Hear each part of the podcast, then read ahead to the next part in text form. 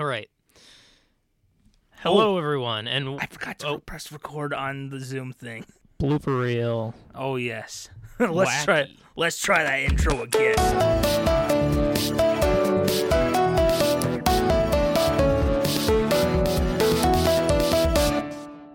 Hello, everyone, and welcome to a brand new episode of Comment Section. It's been a while, but we finally have another special episode for you where we Yes. can talk about a movie and our thoughts about it. What was the last one we did?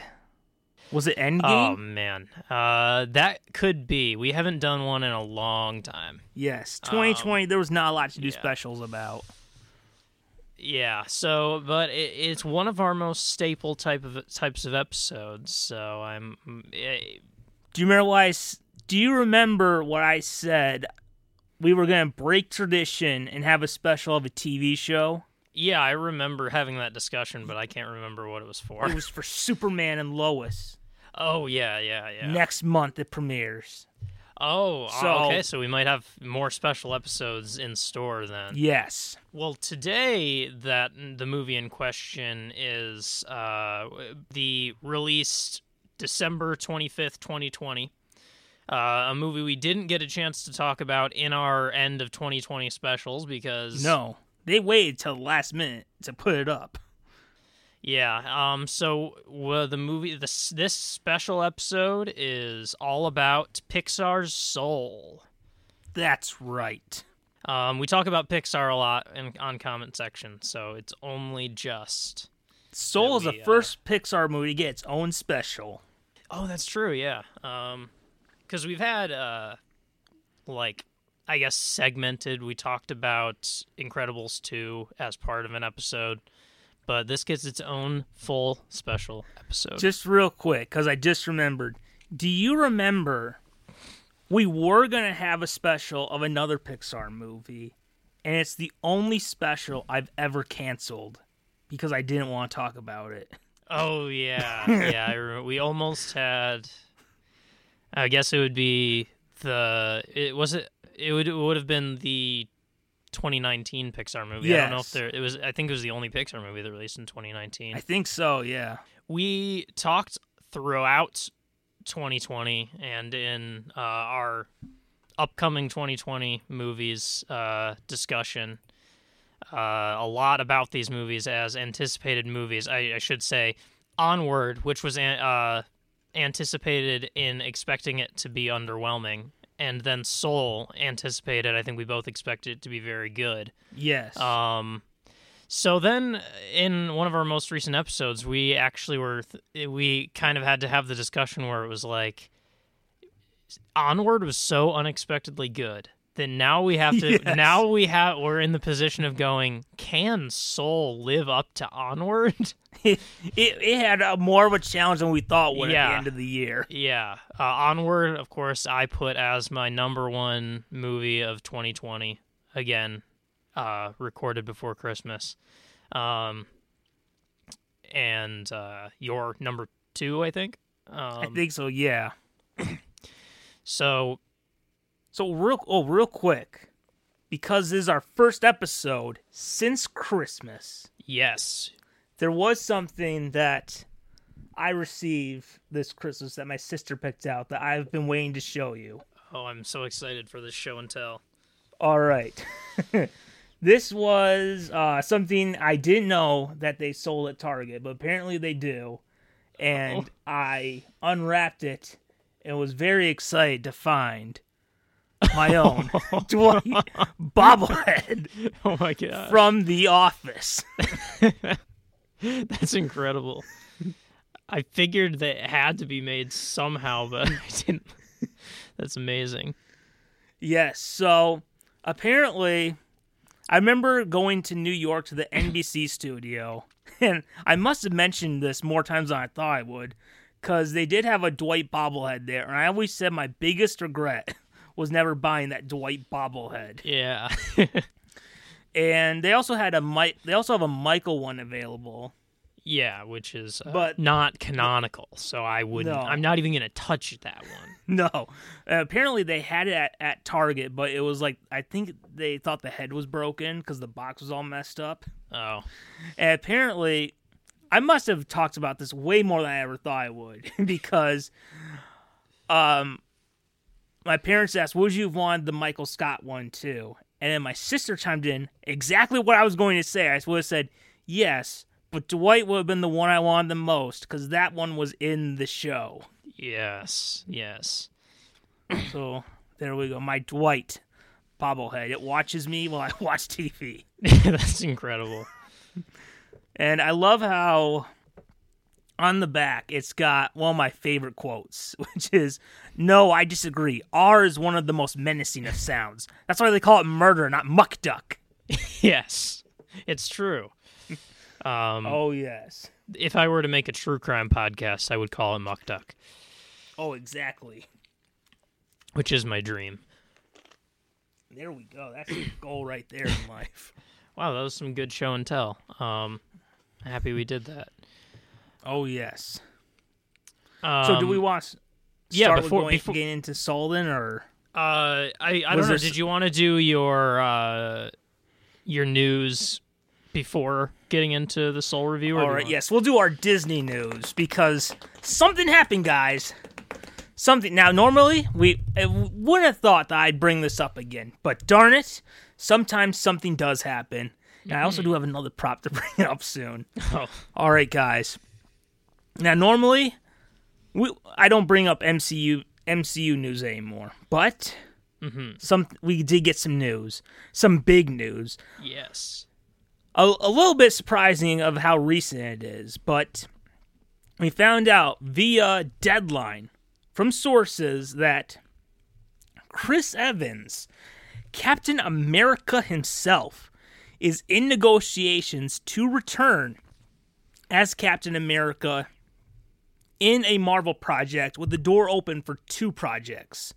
So for me, like that was just like oh my god the best character easily for me in in the marvel cinematic universe captain america the best character and the idea of him coming back was like oh, wait a minute there's still some hope left Yeah. for this franchise apparently because like for me you know the mcu has there's a lot of main characters but i almost feel like cap is almost you could almost say he's the main character of the franchise it even though it started with iron man chronologically it started with cap the most important uh, non-avengers movies were winter soldier and civil war so Mhm.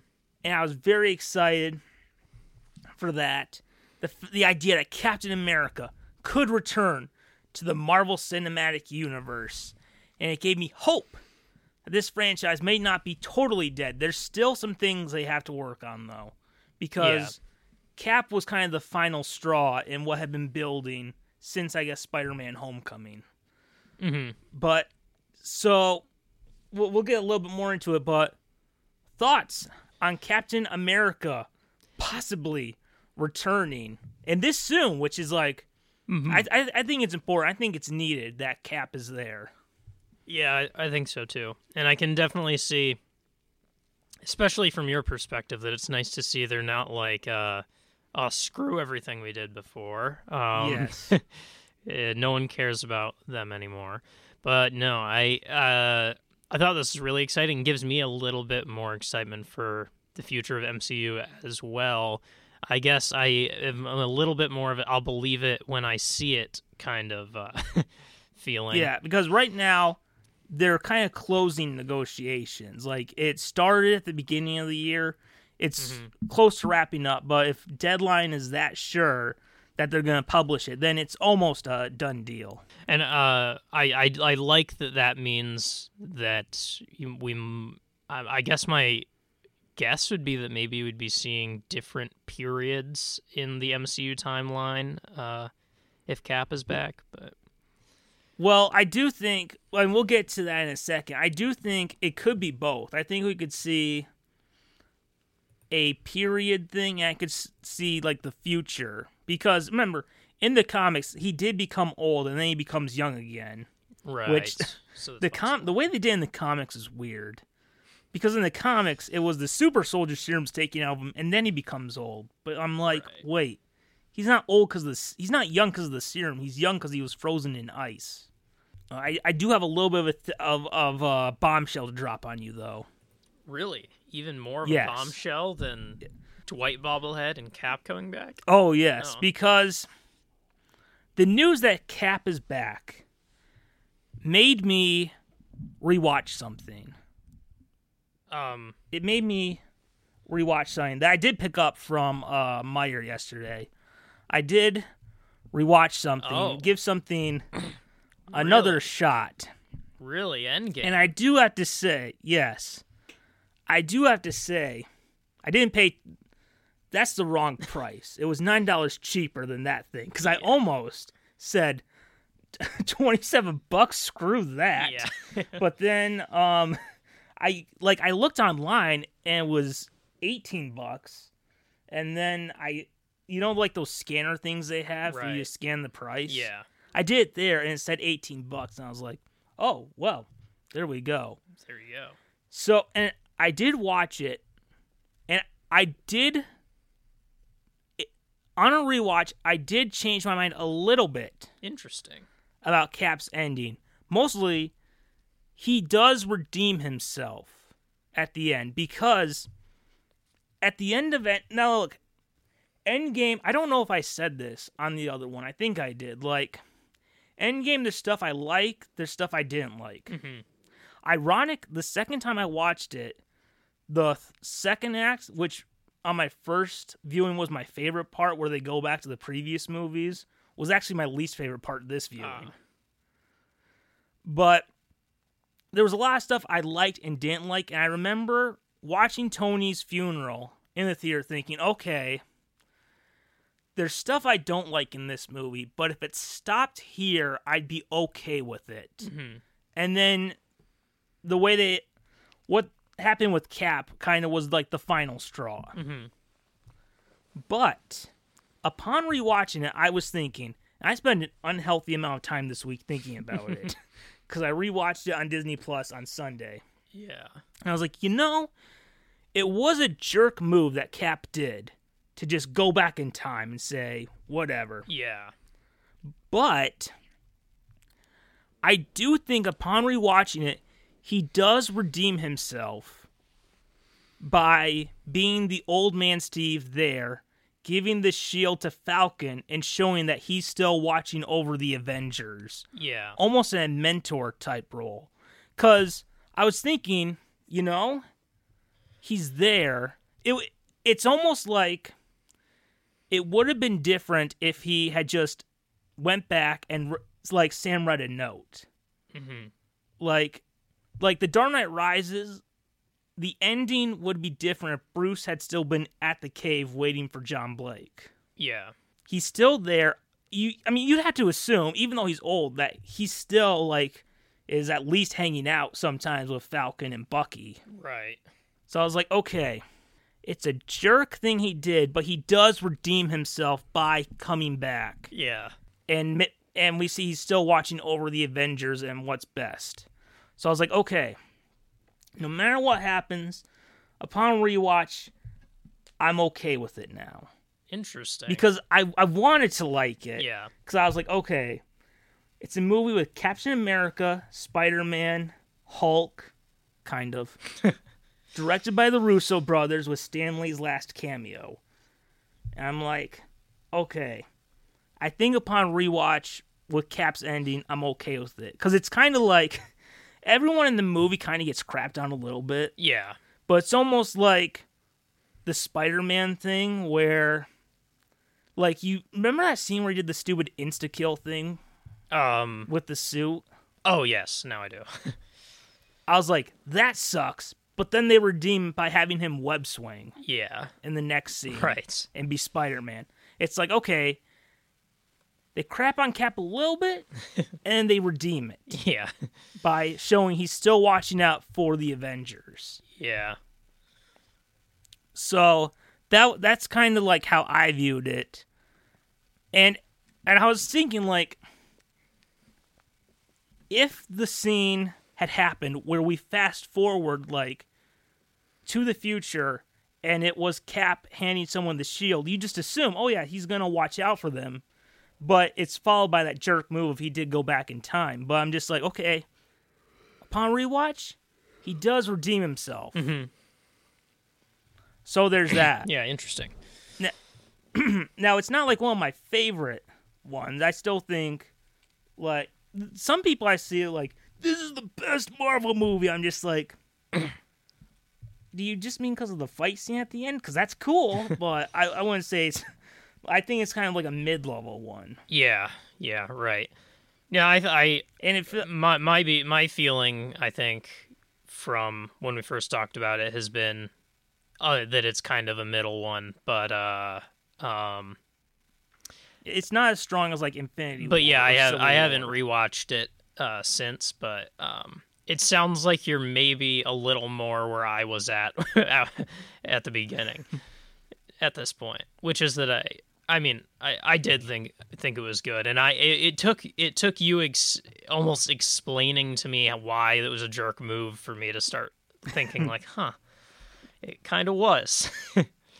Yes, but you know, I mean, hopefully we have Cap coming back. He'll get young again because I mean, a lot of people point out how if Ant Man could become a baby in the time machine thing, Mm-hmm. then Cap can just do that. Mm. And there could be like this really great scene about how Falcon doesn't want he, he wants to be his own person, right? yeah, Like that that that's like like almost in real life, you wouldn't want to be in someone's shadow. Like yeah, that's true. there would be something like I think special of like a moment where Falcon hands the shield back to Steve Right. to where it's just like he's accepted like the Falcon is who I am Yeah. and you are Captain America. Mhm. But at the same time, it's a little bit like, okay, if this is the hypothetically, let's say Cap's return sucks, they totally homecoming it. God, could you Let's say it sucks. imagine a, a homecoming style movie? Uh, oh but- my, Captain America Four, directed by Jon Watts. No. But like, if it sucks, you're like, okay, it ends with there's still someone bearing the shield with Sam, and Steve is still looking out for them. I'd almost think he'd almost be like an Alfred almost. Maybe he cooks the Avengers breakfast. oh, that's what I and monitors what's going on. Yes. Yes, so What's that post credit scene where they're just like eat, eating lunch or something? shawarma. He he makes them shawarma. Yeah, so I'm imagining an entire movie, but it's just that. Oh yes, I'd like to think Cap like maybe he took up some cooking skills or something Yeah, yeah. afterwards. He's Chef America now. Yeah, I think if you if you go through that much just time, uh, you gotta pick up some cooking skills. Yeah, I mean, there's nothing to suggest. I mean, it would make sense that he's like Falcon and uh, Bucky wouldn't just say, "Oh, you're old now. Well, goodbye, Cap." Yeah. They, like they'd still Screw you. see him and stuff. Screw you, old man. Yeah, So I was just like, all right, Cap does redeem himself at the end of Endgame. But I, I mean, I initially was like, that jerk, he just left. yeah. But but I'm watching, I'm like, well, he does come back. you know, I, want to say that's kind of how I took it, but yeah, it's always it's always better to be on the side of liking or tolerating something than disliking. yes, because I remember I was like on the, I was teetering. I was like, and then Cap was kind of the final straw. And then on rewatch, I was like, you know, he does come back. And I really think only the Russo brothers would have given that kind of an ending. I think some other ones would have just had him leave and stuff. yeah, but I really think it shows how much the Russo brothers uh, understand the character. Mhm. Yes. All right. So, a few minutes into the special, do we want to get into Soul now? let's uh let's talk about Soul. Yes. So, real quick, now normally for these specials, we start with what was your introduction. Little hard to do because Soul is not. I mean, it's kind of a franchise if you think of Pixar as a franchise. Yeah, that's what I was thinking. It would have to be Pixar. Yeah. So instead of introduction, let let's just say off the bat, I'm gonna. I don't know if you'll have a hard time with this, But what would you say is your favorite Pixar movie? Um, it really uh it uh it changes a lot. I think if I were going for like deep seated like childhood memory positive, I would say Monsters Inc. But um, Are you excited for the TV show they're gonna do? oh yeah, I I guess I guess That's still a thing, right? I think so. Uh, I I guess mildly, but that's the thing is that like now as an adult, just looking at the entire breadth of Pixar, I would actually maybe say Coco. Like I think that uh, I think if I were just look at which I think is actually the best Pixar movie, I would I might say Coco. All right, for me, I'm gonna cheat in a way because for me, th- this is a this is technically one movie just spread out over three, Yes. and it is the Toy Story trilogy. It is for me uh, the greatest achievement in animation history. It is the best uh, non superhero movie ever made. yeah. it is what they did in this trilogy is amazing. In fact, I was rewatching the first half the other day, and like, it's like I loved it when I was younger, but every time I rewatch, the older I get, the more I appreciate that movie, Mhm. those movies. Especially, I loved the gag where, um, like after Buzz falls out the window in the first movie, Yeah. and Andy's coming to his room, and the toys are hiding. Woody looks up, and everyone's mad at Woody, and Mr. Potato Head is behind the etch a sketch, and he points to Woody, and then at the etch a sketch, and you see like a noose or whatever.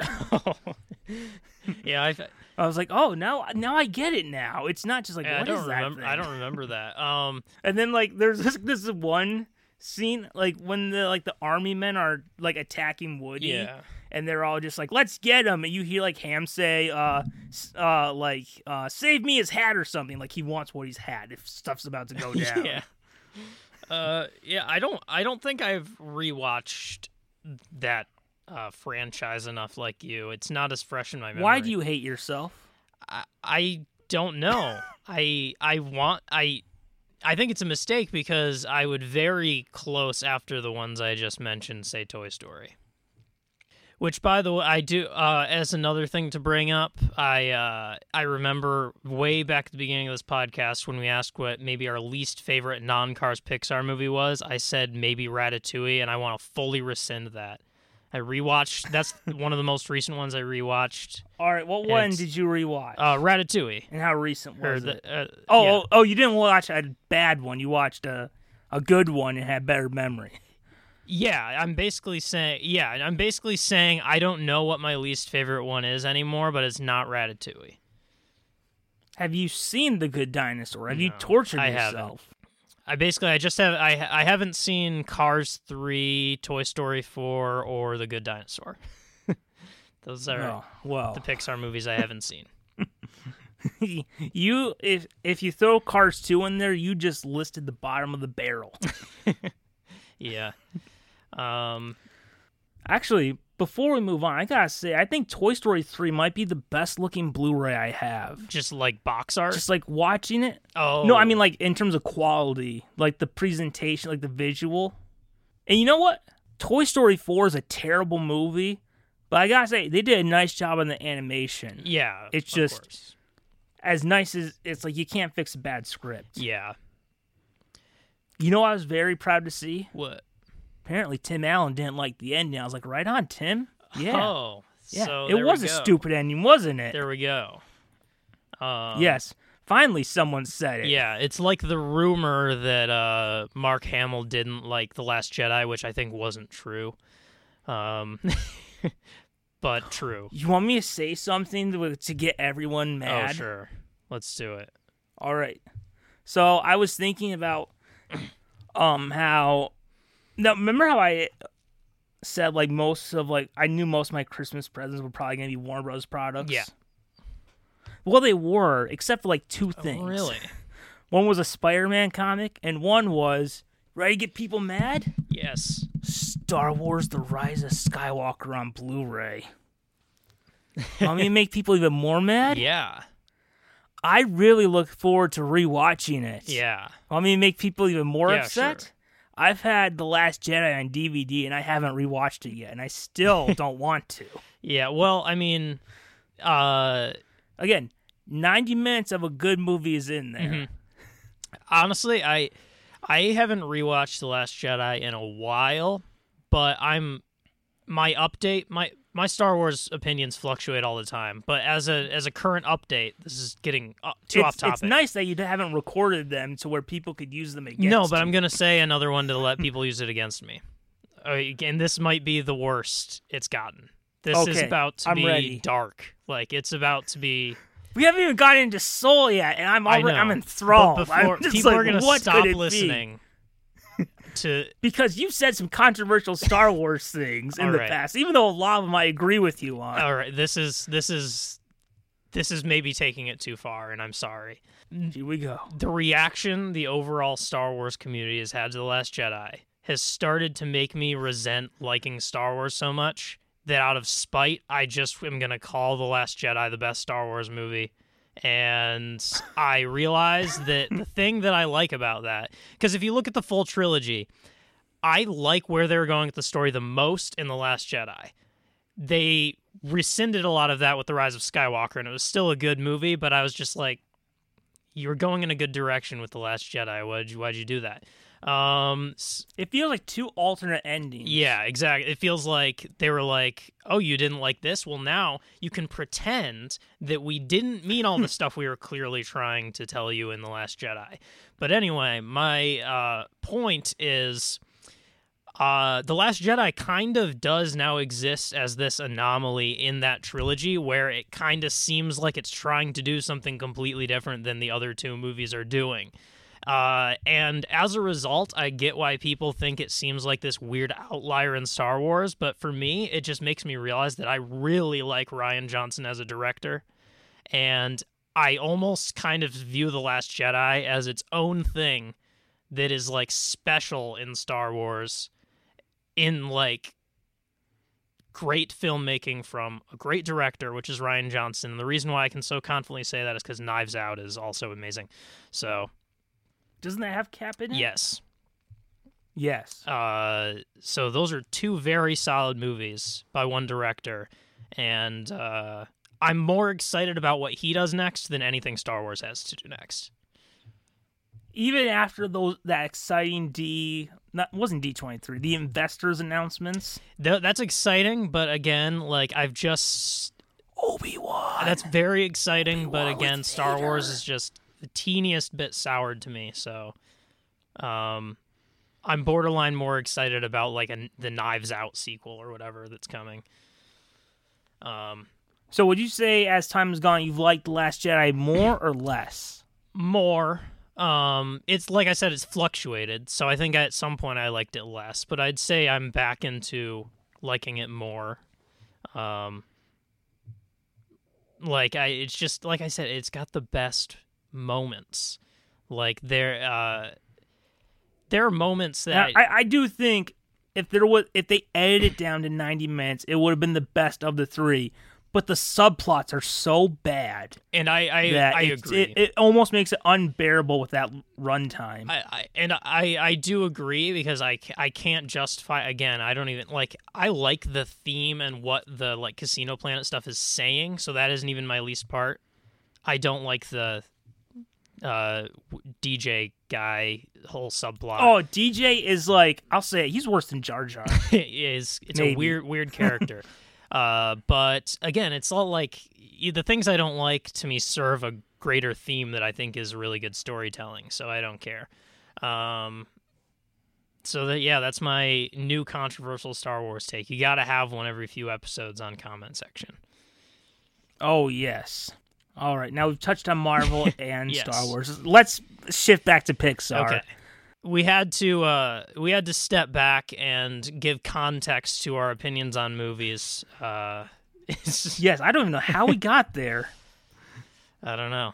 All right, so what was your anticipation for this movie?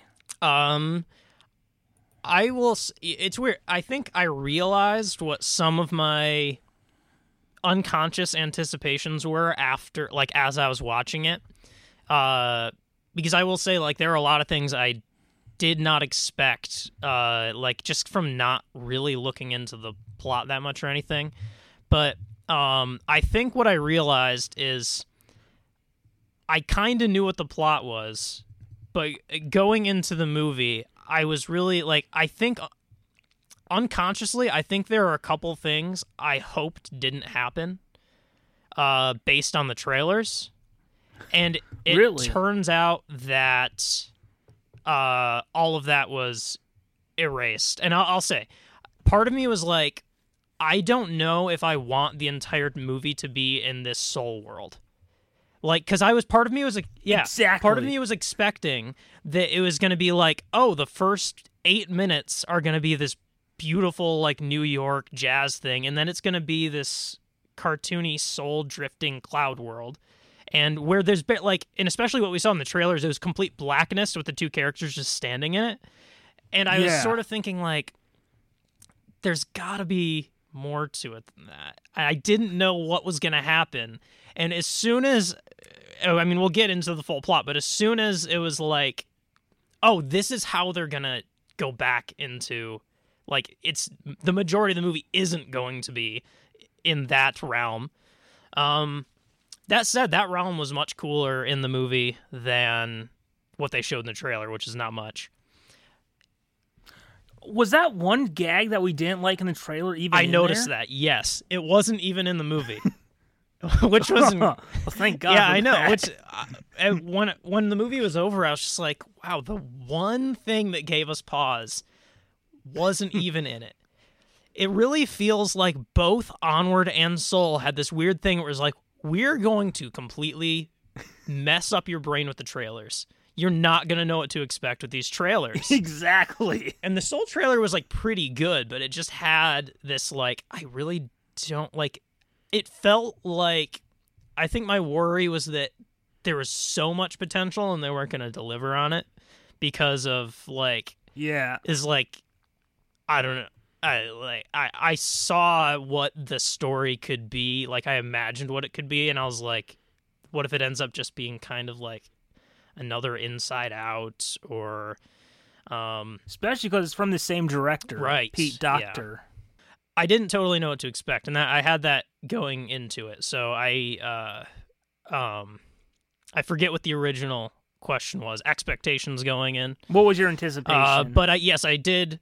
That is uh, all to say. I did expect it to be very good.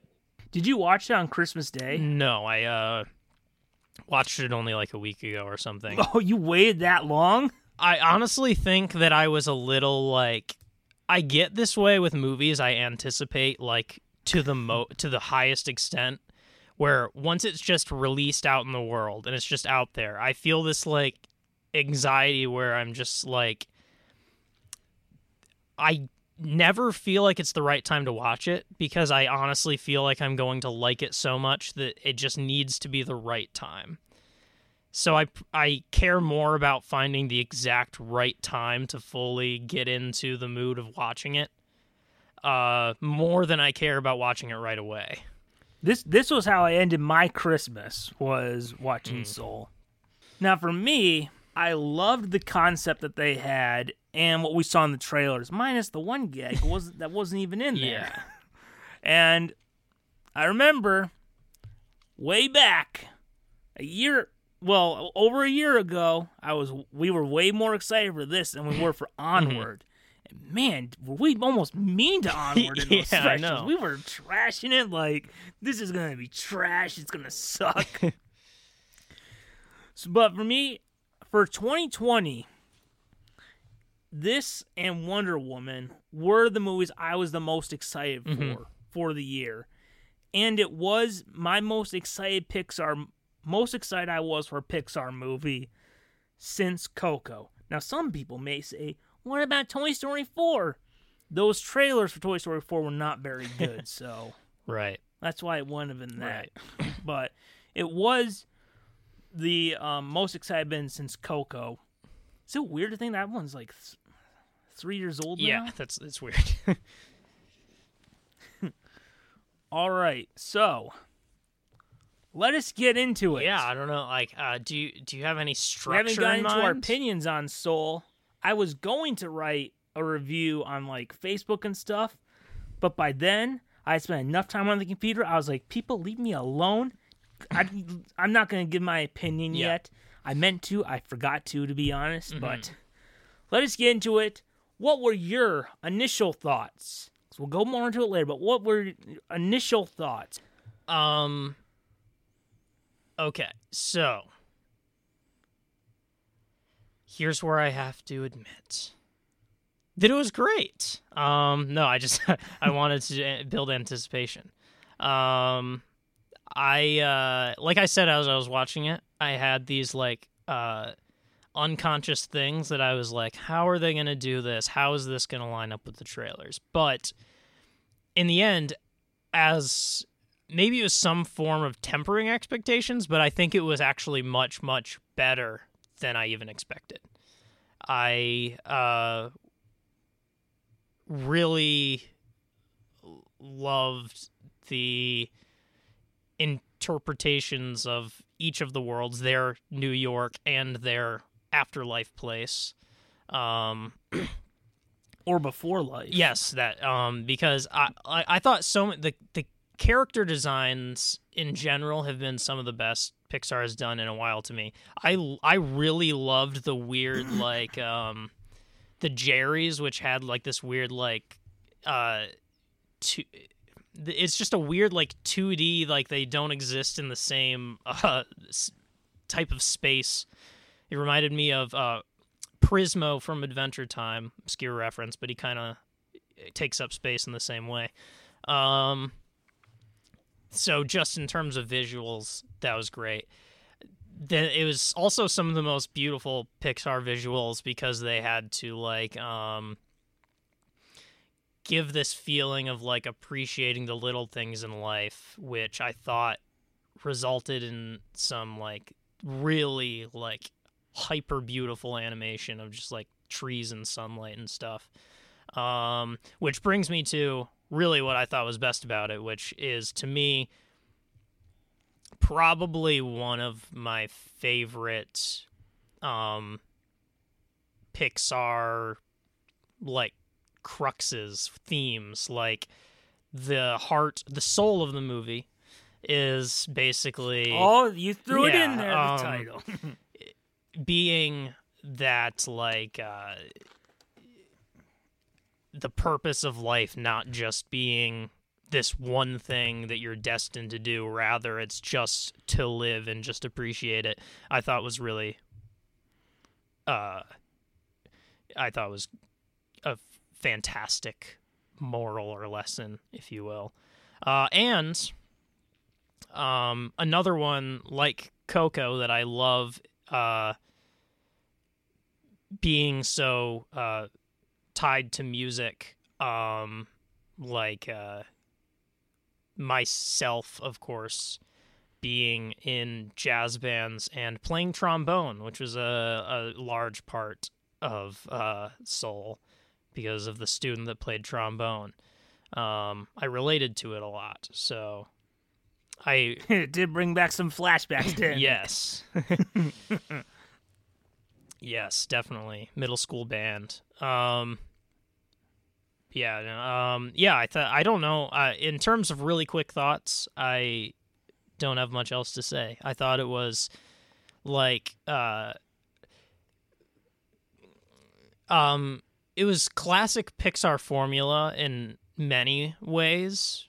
Uh like you see a lot of the same stuff that they they they do the whole hero's journey thing. And in a weird way like with the body switch thing and like oh we have to switch back into our right bodies before this time. It was like it's kind of onward again uh which came to my mind. But i don't know there's just something like the like life lesson or like thing to take away uh feels very different like it, like it there's just a very different thing to take away in each well done Pixar movie and I think that makes the like it's kind of what storytelling is all about. You can't really do something completely unique, but you do your own little twist on what is a very beautiful sentiment. Uh, so I thought that was really good about it. All right. Now for me, where am I? now? Okay, it's Untitled 2. Yes. That's the document title. All right. So for me, I had very high expectations for this movie. Sky high expectations. No, not that horrible live action superhero Oh, yeah. movie, but just very high Yes. expectations. Now, overall, I didn't love it as much as I thought I would, and my opinion kept changing with each act of the movie. Like, honestly, the first act, I was like, I don't know, I might be tuning out of this. Second act got better, and by the third act, I really was enjoying it. And overall, I thought it was a good movie. I didn't get to watch it a second time. I think I might have more positive experience the second time now that I know more. I've only watched it one and a half times, but hmm I did like throughout. I I appreciated it more and more, and by the end, I was like, you know what, that was good. Yeah. wasn't as great as I was hoping it would be. Like I don't think it's a top tier. I think it's more of a middle one. But overall, uh nice experience and a nice movie to end 2020 on. Yeah. Um it's interesting. I I think I also thought that like it improved as the acts of the movie went along. I think that the context of where it was going like I I think I really liked how it felt like it was going in a different direction with each act of the movie. Like there were a lot of like subplots that kind of drove things like um it's starting with um uh like basically just introductory like uh I'm trying to get uh a more performance type role which is my dream and I'm maybe not totally satisfied being a middle school band director kind of thing um and then like that mission is halted with death and then there's this new mission of like I gotta get out what a of way here. to go, a man. Yeah, I know. Um, it, which is like I gotta get out of here. I gotta live. I can't miss my shot. Uh, Also, be careful what you say when you say, "If I do this, I could die a happy man." Never say yeah, that. don't don't do Never ever utter those words because it will be poof, you're gone. Yeah, exactly. Um, but then then it was like meeting uh 22, and then the new thing being like, oh, okay, so I gotta use you as a way to get out of here. I gotta find my spark, or find her spark. Um, and then all of a sudden they find a way out and then the mission changes completely to like whoops we switched bodies now we gotta like uh now it's kind of becomes a little more uh, uh learning more about like 22 experiencing life but also there's this like onward style mission of like we have a time crunch where we gotta change the body Yes. um, and uh, then, of course, it changes again in the third act with, uh, um, like 22 is clearly like realized that she actually wants to live now. Um, so it kind of changes how uh, everything is going, and that's where I think it it gets really great. Um, uh, the whole ending I thought was great but um I liked not knowing where to expect it was going next quite a bit that it just kind of like by the end you're just like taking all of this and going like ah yes life I've ruminated uh Yes. All right, so now let's dive deep into the plot and let's talk about what worked in the movie.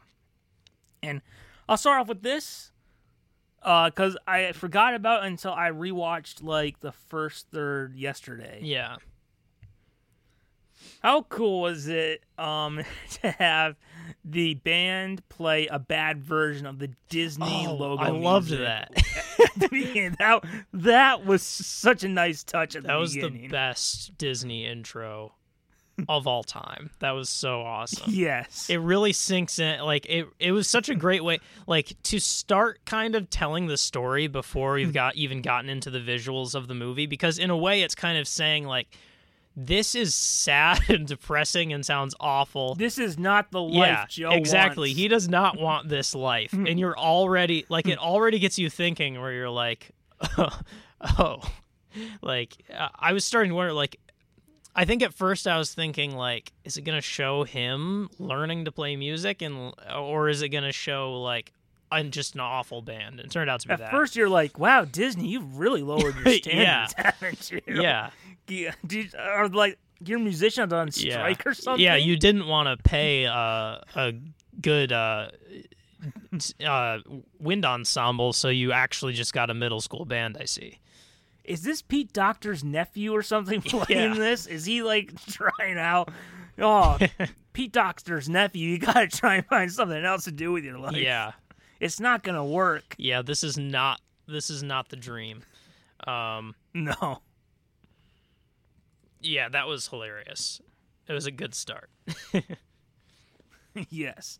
And also, I'll quick mention that, like you said earlier, I love the character designs that they had, both like the human form and the soul form. Where like the human form, they look human, but there's still something like cartoony about them. Yeah, which is Like a lot of times, like Pixar, like the humans, they'll try to make ultra realistic nowadays. But there, there's something nice about like it. It's it's Pixar, yeah. It doesn't look full real, fully real. You know. Yeah, no, I think It's not pretending to be live action or something. Yeah, I don't. I don't think anyone, in general, I don't think anyone does 3D animation better than Pixar. But I also just specifically don't think anyone does humans better than Pixar. They never usually look uncanny or weird, and they know how to make them look more cartoony. Um, some are better than others, but this was some. This was some of the best in terms of human-centric uh, Pixar movies. And also, like the designs they had for the soul, they're so simple, yet you can still tell who the character. You Yeah. can differentiate them, and you could still say, okay, this is clearly Joe. Yeah, I liked that a lot. Yeah. And also, I'll throw out there uh, Jamie Foxx. I almost said as Electro, as Joe, was very good in the movie, and uh, as well as Tina Fey, who that character could have been annoying, but I thought she did a very good job. yeah. I think that that was actually 22. I think that was one of the biggest like sighs of relief as it was happening was I was worried that that was going to be a kind of an annoying side character and I truly didn't find it annoying at all. It was just like I thought the uh, something like I think part of me was almost expecting like a sort of wacky annoying personality sort of like um uh from Wreck-It Ralph the the the candy girl um uh Oh yeah. something like that which I don't mind that character I'm not saying that but Did I ever tell you real quick? I n- I tried watching Wreck-It Ralph 2 and I never bothered to finish it. I was like, I can't do any more of this. yeah um I I I think you did mention that but yeah um in terms of I mean the first one is better if you want to go back to that but um I was expecting somewhat more of a classically annoying character. I appreciated that it was more of a. I appreciated that 22's personality type was more of like a. An, just a angsty sort of uh not annoying but just sarcastic uh which was I thought they were gonna act like a, a child that they had to like um annoyingly trudge through the plot or something. Um, but I actually really, I really loved both of the main characters. Um, And 22. Oh, what were you gonna say something? uh, no, you can, you can go. And like 22, not wanting to come to Earth was uh, like an interesting character motivation. Because honestly, if you saw the way the Earth, life is, would you want to join in? No way. Yeah, I think that's a, um, like I like I said, I really like all of the like theming and the little points they made in this movie because like it, it's sort of like I think practically everyone when they meet 22 is going to think I get it. I understand where you're coming from. Why you wouldn't even want to bother coming here. Uh, you can just stay in this weird pre-life soul place and just chill in your little box. And I get it. But then the movie kind of shows you, you know, it gives you maybe something to appreciate about about this Yes. hellscape. All right. Now, before I like keep going, did did you have like some things that specifically worked for you that you wanted to bring up? Uh, I mean, if we're going in order of plot, uh, I think we covered most of the beginning. Um, like I said, I, Uh, yeah. Real quick, the opening did a really good job of um setting up who Joe is, Yeah. Mm-hmm. what he wants out of life, and stuff like that. yeah, I thought it was a really good like. Uh, obviously, in a in a movie like that, like there has to be kind of a, a quick setup, and I think it was it was it was pretty flawless. Like you you get all the motivations and start caring about people very quickly.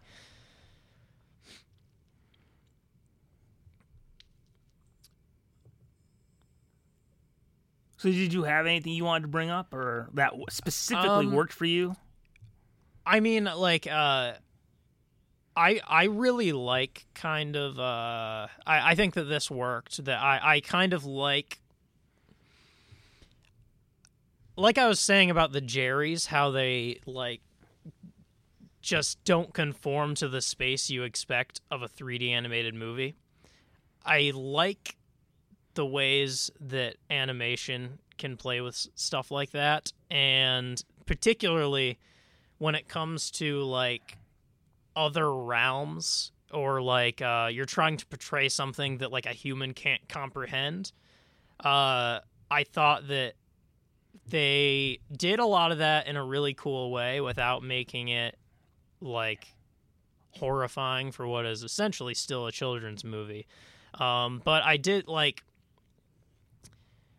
I don't know, it's almost like a like I kind of did get a sense of dread or cosmic horror when it is just like this big like when he first goes there and there's this big light slowly moving towards like Oh, the escalator? beyond, and like this weird like star like pattern. It was kind of a cosmic horror kind of thing. Like if you're someone who doesn't want to go there it is kind of uh an interesting creepiness of just this I do love the part where uh, he's running and he says, "Why aren't you running?" And the guy goes, "I don't know." yeah yeah yeah they had all and like the 107 year old who's been waiting for a while. Yeah, that was great. Um, um, yeah. So I, I, uh, I thought that all worked. Uh, I mean, I guess in order, if we're getting into the uh, the Great Beyond stuff in general, I say this again with reverence to the entire movie, but that's pr- it. Probably is my least favorite part when they're in the Great Beyond area. Like it's it's a little bit of setup. I like when they're in New York more. That's that's more fun to me. Yeah. But um uh yeah, I thought everything worked up to this point. Yeah, I thought um the the moments in New York, specifically when Joe's in his body, were when the movie had its greatest strengths. Yeah. That was like, even though this isn't my favorite Pixar movie, this was like that was them at their peak. Like, oh, this is when they know how to do Yeah. what they do so well. Right. Um I don't know, is there uh uh what about this next section of stuff? Well, I guess we'll say uh the next like stretch of the movie is kind of everything up until they are portaled back to Earth. Um Oh, oh, like uh, if we're going in chronological, I do, I, I do have some stuff that happens before. Oh, okay, sure, yeah. All right, I really liked how like we knew Joe was going to die, and after his performance with that one lay, they kept teasing Yeah. it. Like the bricks like- fall on him, he almost gets hit by the car. So many gruesome Yeah, ways he could it. go. And finally, it's the manhole that gets him in the Yeah, end. I I loved that. That was so it was so cartoony. Uh, Yes. just yeah. Very Tex Avery or Chuck Jones. yeah. Mr. Bean, but he actually dies. Yes. Um. I mean, you wait for that to happen. You're just like, um, Part of me almost wished I didn't know how he died from the trailer because it would have been really fun for that scene to go on for like five How's full minutes happen? and being like, "Oh God, he just got his big break. What's happening?" Oh yes. All right. Also, um, I thought that having Joe be 22's mentor did a great job of showing the arc he goes through, and like kind of it sets in motion what he'll find what his purpose in life is. Yeah, for sure.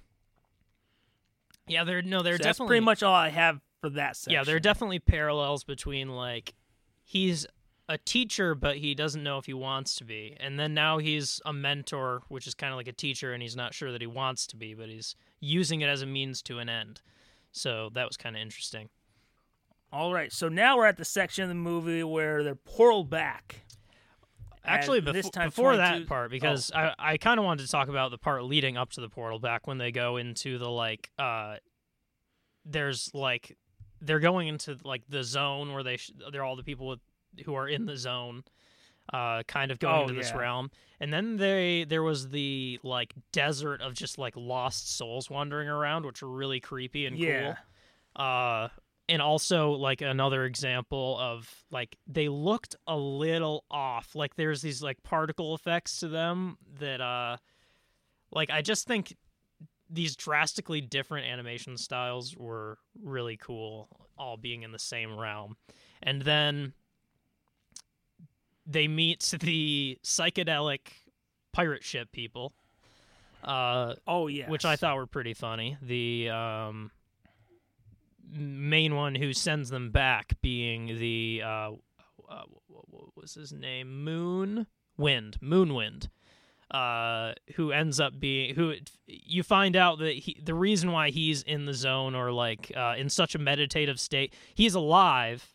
He lives in New York. He's in some kind of meditative state. And while some of the other people are like gurus and actual meditators, it turns out that his meditative state is sign spinning on a corner in New York City, yeah. which I thought was hilarious. Um, so that's how they end up coming back. I I rewatched like the first third yesterday. Do they? Sh- I think don't they show him spinning a sign, uh, like during that montage where it's like Yeah. foreshadowing how Joe might die. Oh, okay. That part I didn't notice that. I have to rewatch it. I, I think that's what happened. Yeah, I do remember. I did see someone spinning a sign yesterday. he probably then, but I wouldn't have known. I didn't know there was a sign spinner character, so I was I didn't have my eye out for it. Uh, oh yes, there we go. yes, so it- they're basically looking like okay, we gotta somehow get back to Earth. Um, so they make a portal. and oh, they did a great job. Like again, in even though the Soul World was not my favorite part, it's actually my least favorite part of the movie. Visually, they did a great job with everything. yeah, there. no, that was re- that part was just a visual experience for me. It was just a lot of setup. Like they have to explain how all this soul stuff works in their realm. yes, There's the zone. There's the lost souls. You start to apply it to your life. You start to see like, oh, what is a lost soul? Oh, it's a hedge fund manager or whatever. That was funny, where he was just like, um, uh, what am I doing with my life? And he free. Oh yeah. yeah. he's was it like stock market or something? Yeah, hedge funds or something like- is He throws the computers and he's like, Yeah. uh, "Live your lives, people," or something. yeah. I liked that because that would be the last thing in the entire world I would want to do. So, um, but then they um, uh, uh, uh, what I guess what happens is Joe is desperate to get back and get back into his body, but 22 falls into the Earth portal with him, and whoopsie. uh, Joe's in the hospital, uh, and whoopsie, the soul, 22's soul, gets lodged into Joe's Into the body. therapy cat. Or 20, 22's soul gets lodged into Yeah. Joe's body, and Joe's soul gets uh, thrown into the therapy cat in the hospital. So now they're both living with souls and bodies on Earth, but in the wrong bodies. Yes. Yes. Uh, You need an exorcist or something. yes, exactly. And they kind of do. They find an exorcist, and it's a hippie. Yeah. Um, uh, like this is something like uh uh, this was like uh, when I got to this part, I was like, huh, I didn't expect this to be a plot, a part of the movie. I didn't expect it to be There was nothing. Yeah. I, I'm a little surprised they didn't put something like that in the trailer. that they could almost make it like an onward thing where it's like they could have presented like, oh, it's a movie where they get trapped in the wrong bodies. Exactly. Yeah. And honestly, I saw that premise because when I first saw that, I was like, okay, this is a bit cliche and dumb. Yeah. And like, if I had seen that in the trailer, I'd be like, I would have lost a lot of interest Yeah. in the movie. No, I really think they had in an odd way smart trailers uh, for these movies because that is not. Although to be, in, in I do kind of disagree with you on Onward and listening to it, and because I re-listened to the episode, like uh with Onward, like we talked about how if these hadn't been on Disney Plus, we wouldn't have watched them. yeah, That is the exact opposite of a trailer's job. well, I get I'm I I when I'm talking when I say it's a good trailer, I am saying it in ter- like I'm saying it in that same contrarian perspective where I'm not thinking about sales. I'm thinking of uh a trailer can like make going into a movie feel more predictable or um uh or give away too much um but I think to me the best trailers and they're not the best for making you go out and pay for it but the best for adding to the experience of watching the movie are trailers that mislead you. I like that But I do like a trailer job is to make you want. Yes, you're correct. In terms of Like- like, objective, like business sense, these were uh, um, Onward particularly was not a good trailer. Um, Soul is Soul, Soul might have been a good trailer. Soul yeah, was a good trailer because it's it is a cliche. Like if I would have, and again, like I guess I'll say now, like I thought that entire plot sequence was completely fine and totally enjoyable that when they were in the wrong bodies. Uh, they didn't like ham up the we're in wrong bodies body humor too much.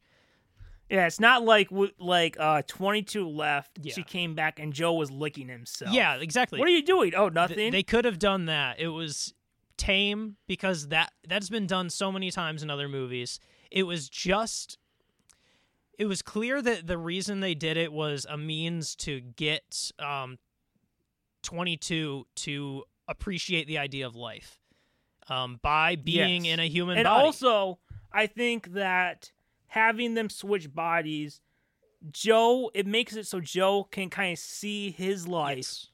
in a way that he no- normally wouldn't. Like, I think when they both go to see his mom, who was voiced by, she's voiced by the mom from the Cosby Show, right? Um, Joe's mother, uh, Phylicia Rashad.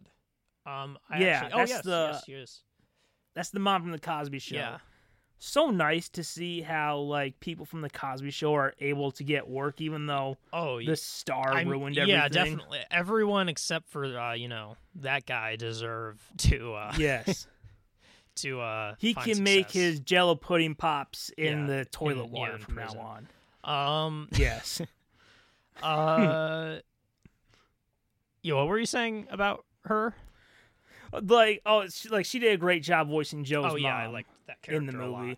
I think like like that was one of my favorite scenes was when it might be my favorite scene of the movie, even though I like the third act more, but having Joe and 22 in the wrong bodies going to see his mom and Joe sees his life from a different perspective. Yeah. And also the barber shop too, Yeah, I liked. where like uh 22 was able to like experience life, and he Mhm. saw more like um like the simple enjoyments of life and stuff like that.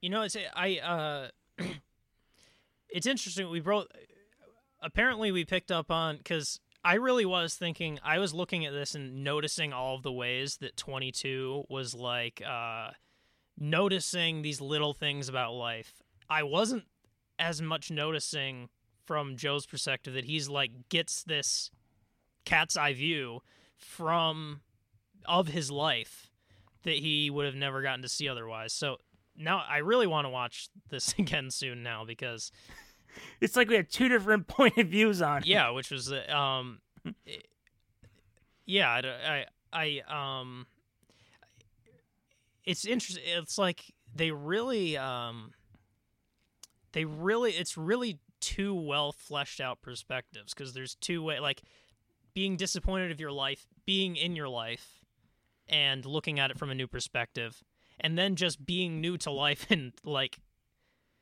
uh just life in general like from 22's perspective it's just like having never lived a life what's good about life Yeah. uh, or on the other perspective, ha- living a life that you don't feel fulfilled in, what's good about life, and they kind of show both of those answers, which is uh, interesting.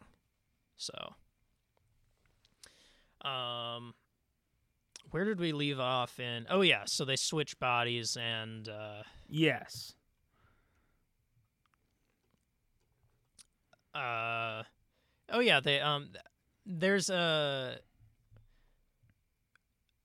is it in it's is it they are back in new york and i think they're still trying to help uh 22 find like a passion right um Yeah, like the Yeah. the uh, spark. so she like tries pizza and secretly thinks it's the greatest which i, I don't blame her at all um oh, how how could you not? i know It's it great. looked delicious It's not like what what would be a horrible. Oh, it's not like she visited Cracker Barrel. She's like, oh, you people eat this yeah, junk. I know. Uh, pizza really is a perfect like uh, if you were to uh, be an alien And also- trying food. Yeah. Didn't uh Joe try to eat that when um 22 talks about how they didn't have like um senses in the before world? Yeah, yeah. I think yeah. I watched it this Yeah. morning. I saw yeah, that. Yeah, when they're in the uh, like great beyond in that in that like uh or at least it's hinted to be like pizza. yeah they um there's like a um like that realm where they seem to the mentors try and help find the person's spark which they mislead you in the movie to think is like your one true passion that is the meaning of your life and your one true meaning of life so like music or cooking or something like that sports um in that they couldn't taste the pizza so it was like all of the motions without actually being able to really taste it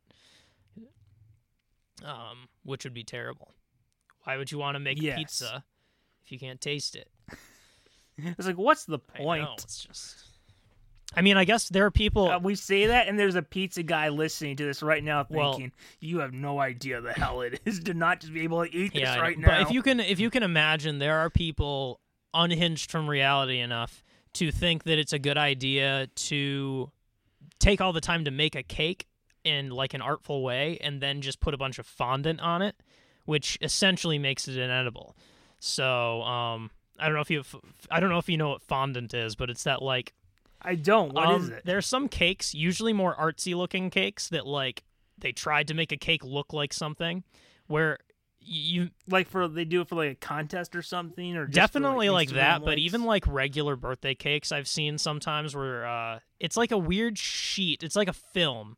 It's like maybe like that thick of a film of gooey sugar. That um, Oh. it's disgusting. it, gooey. I don't know if gooey is the right word. It's like um like you can peel it off. Like if you've ever seen like flowers on a cake, like little decorated flowers or um something like that. Uh like on Yeah. a wedding cake, something like that. That's usually fondant. Oh, but okay. sometimes cakes are made where fondant is covering the entire thing and it's like why even bother make like exactly. Because the point of using fondant is to make it look like artsy like like you're trying to make it look like something but at that point you're basically just sculpting clay you might as well just use clay because you're not going to eat it at that point Oh yes. Uh, but anyway, uh, so I don't know why anyone would have chosen cooking to be their spark in this because they wouldn't be able to taste it afterwards, which would be insane. exactly. Maybe it's kind of like when 22 like when she saw the fire or whatever. Like maybe that person's like I like playing with an oven cuz Oh, things yeah, can burn. Um, but as it turns out, we find out later that finding your spark isn't really about just finding the one thing that you do. yes. Um, but yes, bringing it back. Uh, she tries pizza, and that's great. She really likes the little twirly things, which are also great. Those are those. Are, I like those little twirly things. What was the uh thing There was some like homeless dude at the subway. I don't remember what they did. But like when Yeah. they're separated, what he's playing, uh, he's playing guitar, uh, with like a guitar case open in the subway. Um, Yeah, does she give him like coins or something? oh, she gives him a piece of a bagel. yeah, but Oh, just because she doesn't understand what you're supposed to. It was a gesture of Yeah. goodwill. Yes. Her heart was in the but right kind of like the pizza is like now that she has a body to experience music with she understands it in a different context so now she like feels it in a more visceral way and understands why someone would like music which is like she's kind of going through all these senses kind of realizing why living is cool Oh yes. All right. Um. Oh, also, what was a really good scene was um. Uh, again, like moving Joe forward on his journey was when he saw. 22 try to help that one band student who came to his place to like get help. Mhm. Was I don't remember. Was that the same one who got lost in the music? Or was that a different one? yeah that was um, Remember in the beginning? Uh, yes, I think so because um, during that scene when they're like sitting on the stairs and twenty two in Joe's body is kind of trying to uh help her or something. Um, I, I liked that she uh twenty two kind of was, was like noticing someone from the perspective of being on Earth, uh, in a body, seeing the perspective of someone who is like so passionate about something that they're like getting into the flow or going going into the zone. Well, I guess um, if we wanted to go into uh, like when Twenty Two takes Joe's spark, or did you have anything else before that in the plot? Um, no, I don't think. oh, Wait, when twenty two takes his Well, spark? when she, it's like Or- um, she thinks like she has all the badges, oh, like sh- and Joe is saying like, "No, you lived my life, jerk." oh yeah, I get what you're saying. Like um, um, he's basically saying they get to it's sort of like around the third act where it start there starts to be a conflict Yeah. between them because um Yeah. she's starting to realize like maybe I do want to live and he's like well the only reason you got there was because you lived my life uh yeah, she cheated. uh yeah but I mean uh um as it turns out like I guess I would say it was more so just being alive that uh Yeah, that did it. there, there are definitely, um, I guess, what I would say about this and uh, some parts in the Soul world. There were some parts where it was like, I mean, I get why, Joe, but I mean, you know, I to, to me, I felt like, yeah, you're verging on being a little bit of a jerk there. I know you want to live. I don't blame you for that. Um, but uh, no, mostly just because uh, uh, uh Well, maybe it's a little bit like it almost feels like if she was able to attain something like that so easily, it almost made it so that what he spent his life doing was more worthless.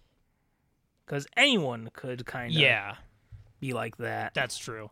Um, uh, but it it came. I did. I I thought the character flaws in in this were really good and were a good testament to the characters though because um uh like it came from a place of misunderstanding where um uh um basically like i'm uh it came i think it came from a place of misunderstanding where i think joe ended up being upset with 22 because he saw it as sort of a like hijacking his life kind of thing yeah. uh, and uh, that uh, like he was the one who knew all those people and worked hard to be in that position. So I mean, it was his body. Um, and then she's just like, you know, I think I'm just gonna slip in here. So yeah. yeah. I will say I would have been really upset. I guess I kind of knew that they weren't going to do it, but I would have been really upset if it was just like if he was like, "You know what? You can have my life." Oh, that would have been weird. Part of me part of me was be an imposter to my family the rest of whatever along this body keeps going. yeah, I know. Part of me is like I know they're not going to I was I was like I know they're not going to do this, but if they did, I'm going to be upset. So yeah, with um with that with kind of the argument that the two have about how you know she just lived Joe's life. Yeah. I think it really showed again like um 22 it like she it makes her go more on her journey of where she's going to like choose to like all right, I'm ready to live. Yes. B- being ready to live is mostly just about just living in a way.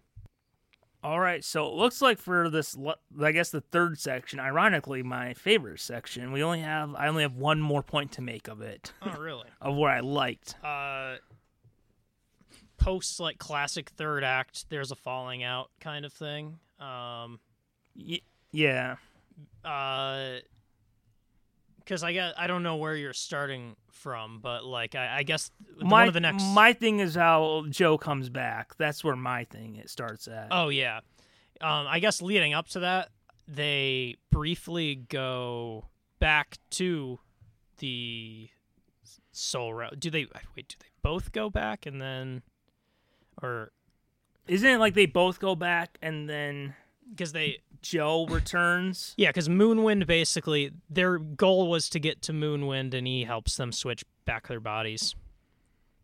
Um, and then like um they have their falling out he's back and then he kind of realizes that is it then before he comes back that he kind of realizes what life is doesn't he have that little montage where he thinks about like yeah, his students his mom and stuff like that Um, and that was, I mean, that was probably to me the most tear-worthy part of the movie.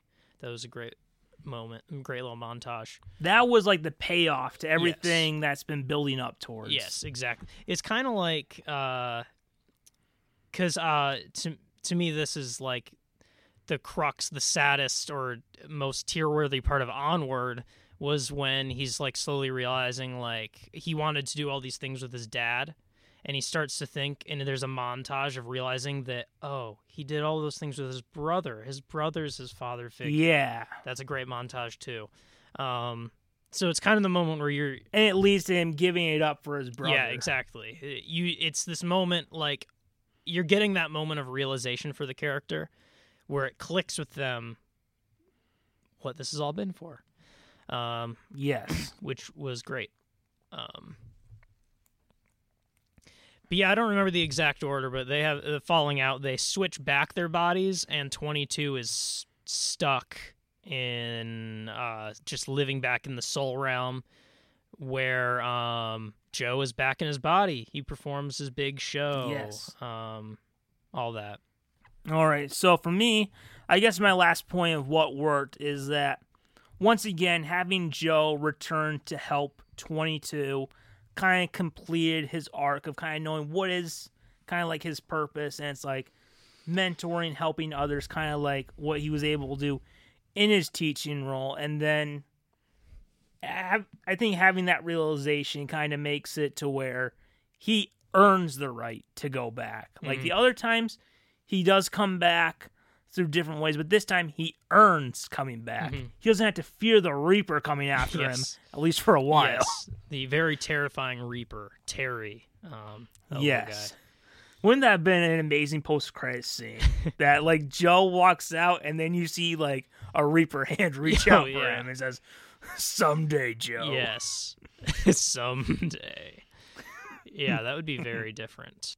Yeah, I really. Uh, that was one of the best parts of the movie when he comes back, and I really liked the way they came back. Uh, that uh, like he started playing the piano to kind of go into the zone, and then you realize that that's his way of trying to go back, and maybe even he's kind of as he's playing the piano and looking back on his life and the things to appreciate about life, like you looking back you kind of understand that he's he's kind of accepting that maybe his time is up. Maybe he does have to like um because in a way he did not expect to get a second chance. Uh so Yeah. in that moment when he's like going into the zone playing the piano he thinks it might be the last time he's doing that uh which uh made that whole scene really heavy uh, and then uh, uh, and but yeah, he gets that he gets that second chance. Oh yes. So yeah, those are kind of my points about what worked. Before we get to what could have been improved, do you have anything else Uh, about what worked for you? um, I I think so. I mean, honestly, just re, re recounting the plot like we just kind of did was my list of things that worked. it's just kind of the whole thing. I'm probably not gonna have much for what didn't work, honestly. Nothing else that like kind of jumped out at you of oh I really like this moment, Um, or we pretty much covered all of them? we covered a lot of it. I mean, I could I could sit here all day and try and remember like moment little moments I really liked, but overall, um, I mean, we, uh, other things that I liked would be similar to things we already covered. So, yeah, we can we can All move right, on. So now we get now we get to the special about what could have been improved. And there's only like two things I had. Again, I really liked the movie. Not as much as I was hoping I would, but still overall I really liked it.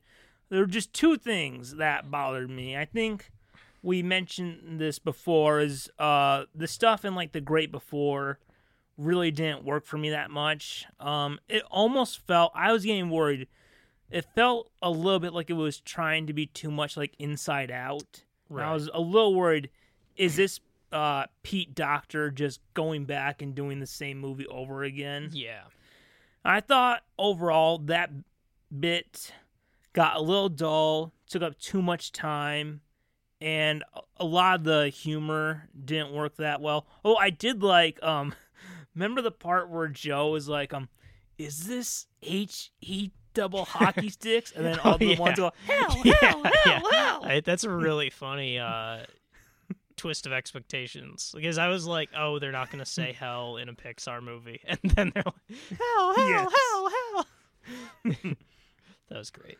So yeah, um, and I did think it took too much time, and honestly, it it did get me concerned about the movie. Like, is this going to work? And then obviously, the more we got into it, the more it worked. But the first act, I was we had a great opening with uh Joe alive, and then when we get to the great before, I'm like, ugh, I don't know about this, but I do think maybe it could have been shorter. Maybe some of the humor worked on, but that was uh Yeah. Um. probably like the biggest thing for me that didn't work as well as I thought it could have. Yeah. I mean, uh, I, I guess uh, I, I didn't really have any big complaints with the part. It was just happened to be my least favorite part. But I think that that's has more to do with the fact that, um, it's a lot of setup in it. But the thing that makes me like, I really wouldn't change it because I think it all pays off later.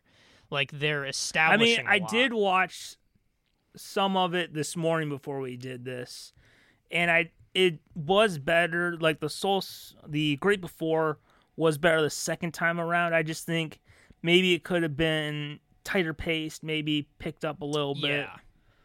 Maybe it didn't have to be as long in there. I, I would I'd be curious to see how long it actually was because part of me wonders if it just felt long because they were packing a lot of information. Like they had to explain like the concept of the the great beyond place. They had to explain lost souls and people being in meditative states and d- dead souls post life and souls pre life and mentors and uh, it was just very explanatory. Um, Yes. and it is like an almost two hour Pixar movie, right? So I was Yeah, I think it's a bit longer than a lot of them. How, let me check. I would wonder if it's the second longest Pixar movie after Coco. how long is Coco? I thought I thought Oh, Coco wait, was I- the one that was two so. hours, but maybe that's only with the short. Soul was 101 minutes. Ah, I guess it's not. Oh, Incredibles two was the one that was two hours. Oh yeah, Coco was 105 minutes, so it's about the same time as Soul. Um, I'm gonna check Incredibles 2 now because I feel like that I I might have remembered it long. Yeah, Incredibles 2 is an hour and 56 minutes. Wait, no, this oh, says. so close. Wait a second, two that might be the Incredibles. Um, that doesn't seem right. On Wikipedia, it says 118 minutes, which is two minutes shy of. Oh, I wish on the list listed Pixar movies it had the runtime. Yeah, wow, they both are both the Incredibles and the Incredibles 2 are pretty long. The Incredibles is almost 2 hours. Really? Yeah, Incredibles 2 is only 3 minutes longer. I think that's probably the longest Pixar movie. Well, there we go. Yeah, I didn't I didn't remember that. Oh wow, I didn't realize uh, Coco was directed by um, Lee Unkrich, who directed Toy Story three. So that's why those two were the best of twenty the twenty tens. Yes. Um Indeed. Um Oh yeah, those are his Oh, it looks like it's the only two movies he's directed. Well, I mean, he did co-direct Toy Story yeah, I two, see even though he's uncredited. as co-director. Yeah, that's a solid lineup, including the Yes. co-director ones. That is, uh, Yes. um. anyway, um. So yeah, the the point is, uh.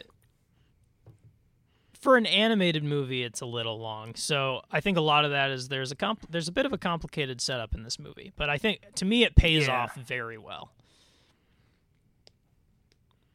Yeah, I think maybe um it it did get better the second time around, Mhm. but the first time I'm like, oh, I don't know, am I gonna be disappointed? Yeah, And the other thing is that the Jerry who was doing the counting right. or whatever, he had like the beads he Terry, was the one that wasn't actually named Jerry. Terry, yes. Um, overall, I'll just be straight about it. He was like my least favorite character. I found him a bit on the annoying side. Right. Uh, uh, that was, he was mildly funny to me. Um, I uh he wasn't in it very much though. He he served as just No, this the- as this very minor villain. Yeah, I mean, as long as like, um, Joe and Twenty Two are good, then you're overall good. Yeah. Yeah, but those were the two things that didn't work. Overall, solid movie. All right.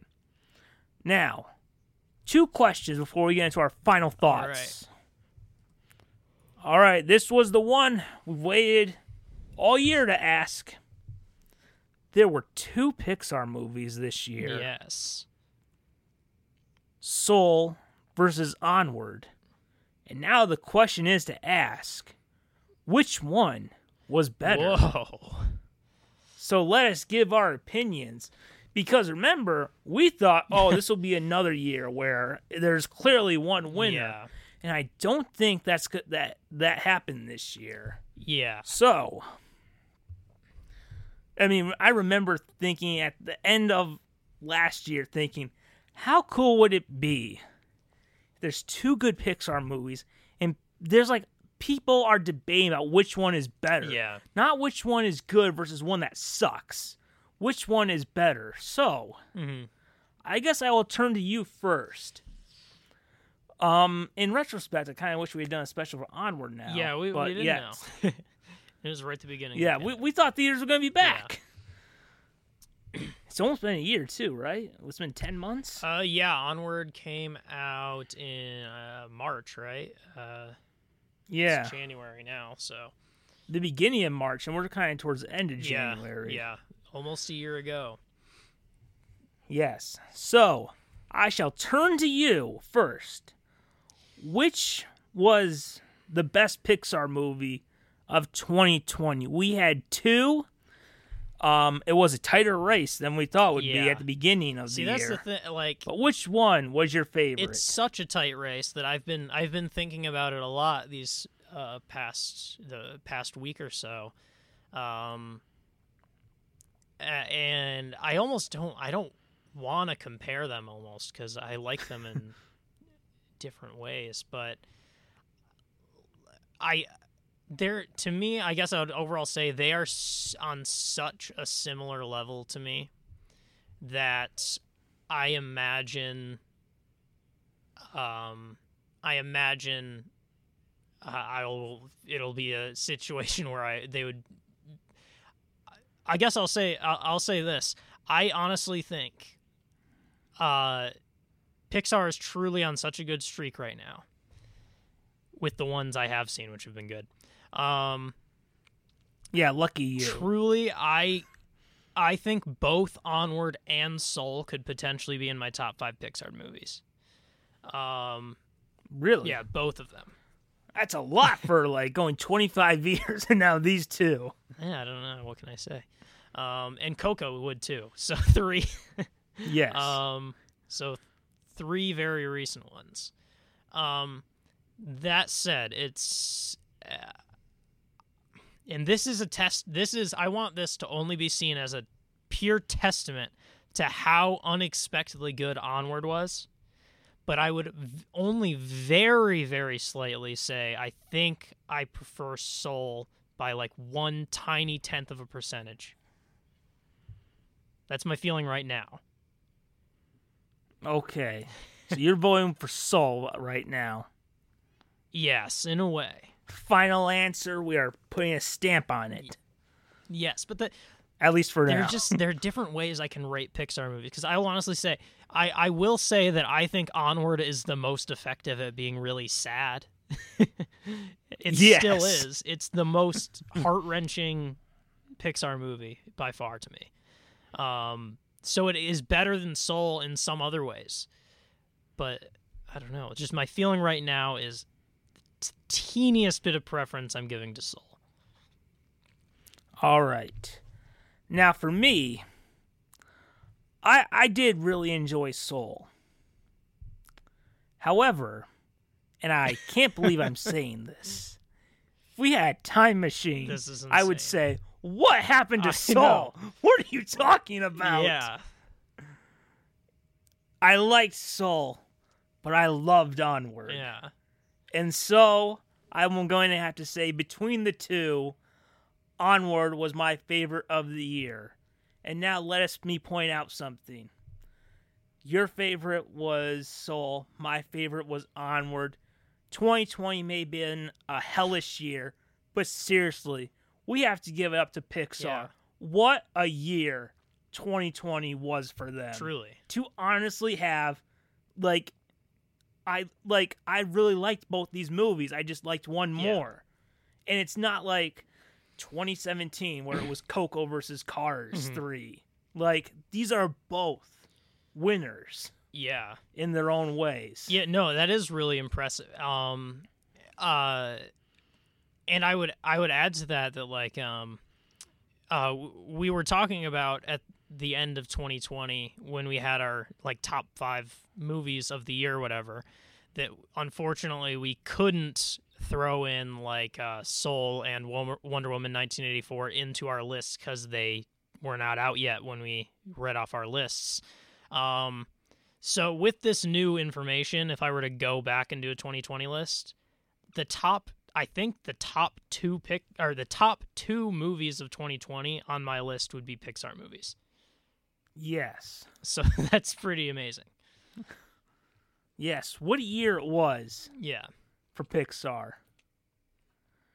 Now, here's the question to ask. Pixar, we talk about great year. Yeah.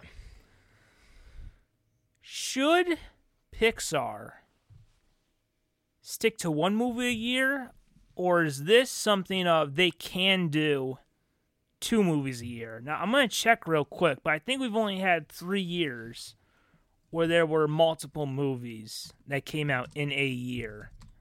Uh with with Pixar, um Yeah. another one was Inside Out and the Good Dinosaur, right? Was that one of the years? Um Yeah, 2015, 2017, and 2020. Those are what we have. Yeah. It seems most it seems like most of the track record is uh one of the two is kind of a, bit of a dud.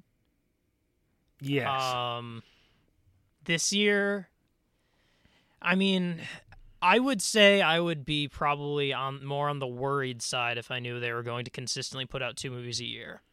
Uh, but it could be a sign that they're really onto something. Uh, uh, I think if I look at the list, 2021 it's one movie, 2022 it's two movies. One I really don't want to see. Lightyear, Lightyear. yeah. What moron greenlit that? Oh yeah, looking at the list, that could be that could be the dud one for that year. We'll see. Yeah, I actually have not read anything. I don't know if there's any information, but this Luca and Turning Red, I have not heard. Anything I swear there was something about it from the Oh, it's set in Italy. Oh. That that's right. I just th- it's um I remember because? I watched the Disney investor thing. Yeah, Luca. It's a Italy set coming of age story. I uh I don't know if you've seen that. There's some uh, uh there's some of the there's characters from Turning Red too. I clicked on that. I kind of like the character designs. Big there's this Um, big fox. Oh yeah. Hmm. oh, I, th- I think they talked about that in the investor meeting too. Oh yeah, there's a clip right down there. Follows Miley, a confident yet dorky 13-year-old girl torn between staying her mother's dutiful daughter and the chaos adolescence that has plagued us all. Yes.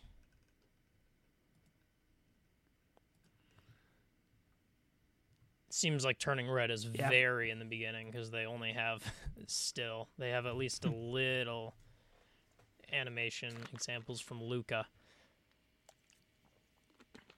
Yeah, for me, overall, while this was a spectacular, spectacular year for Pixar,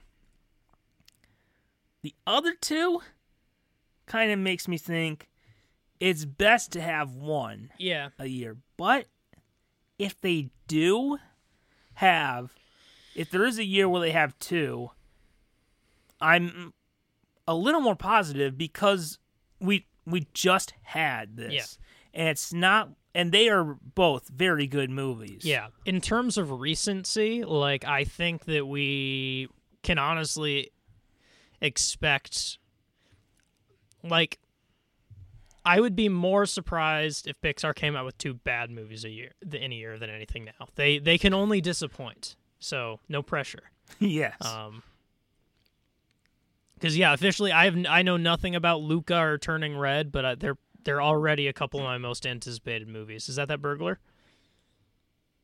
I don't know. there was like something that hit the window.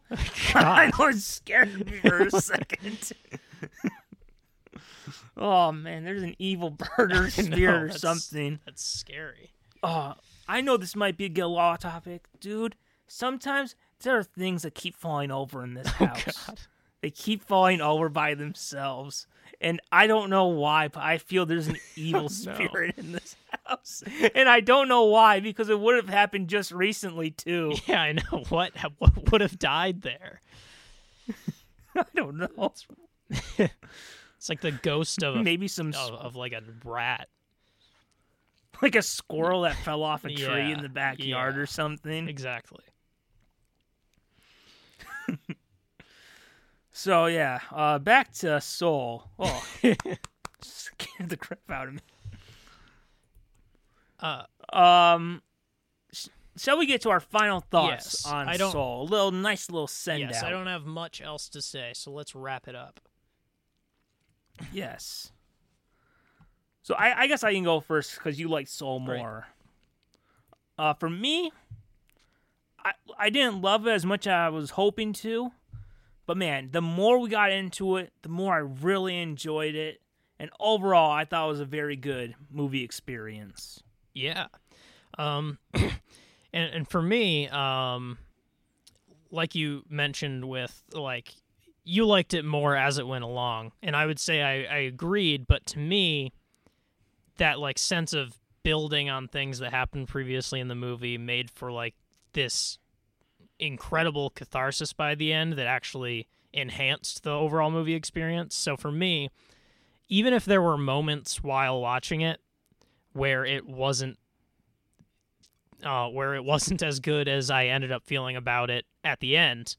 Um, it ended up being so well put together um, and so well told that it ended up being a movie that at the end like you understand it you get the message you enjoyed it and i just couldn't really imagine a better way to tell that story. It just seemed narratively almost perfect in that sense. Again a very typical pixar in a lot of ways but i think it's one of the best examples of the pixar formula.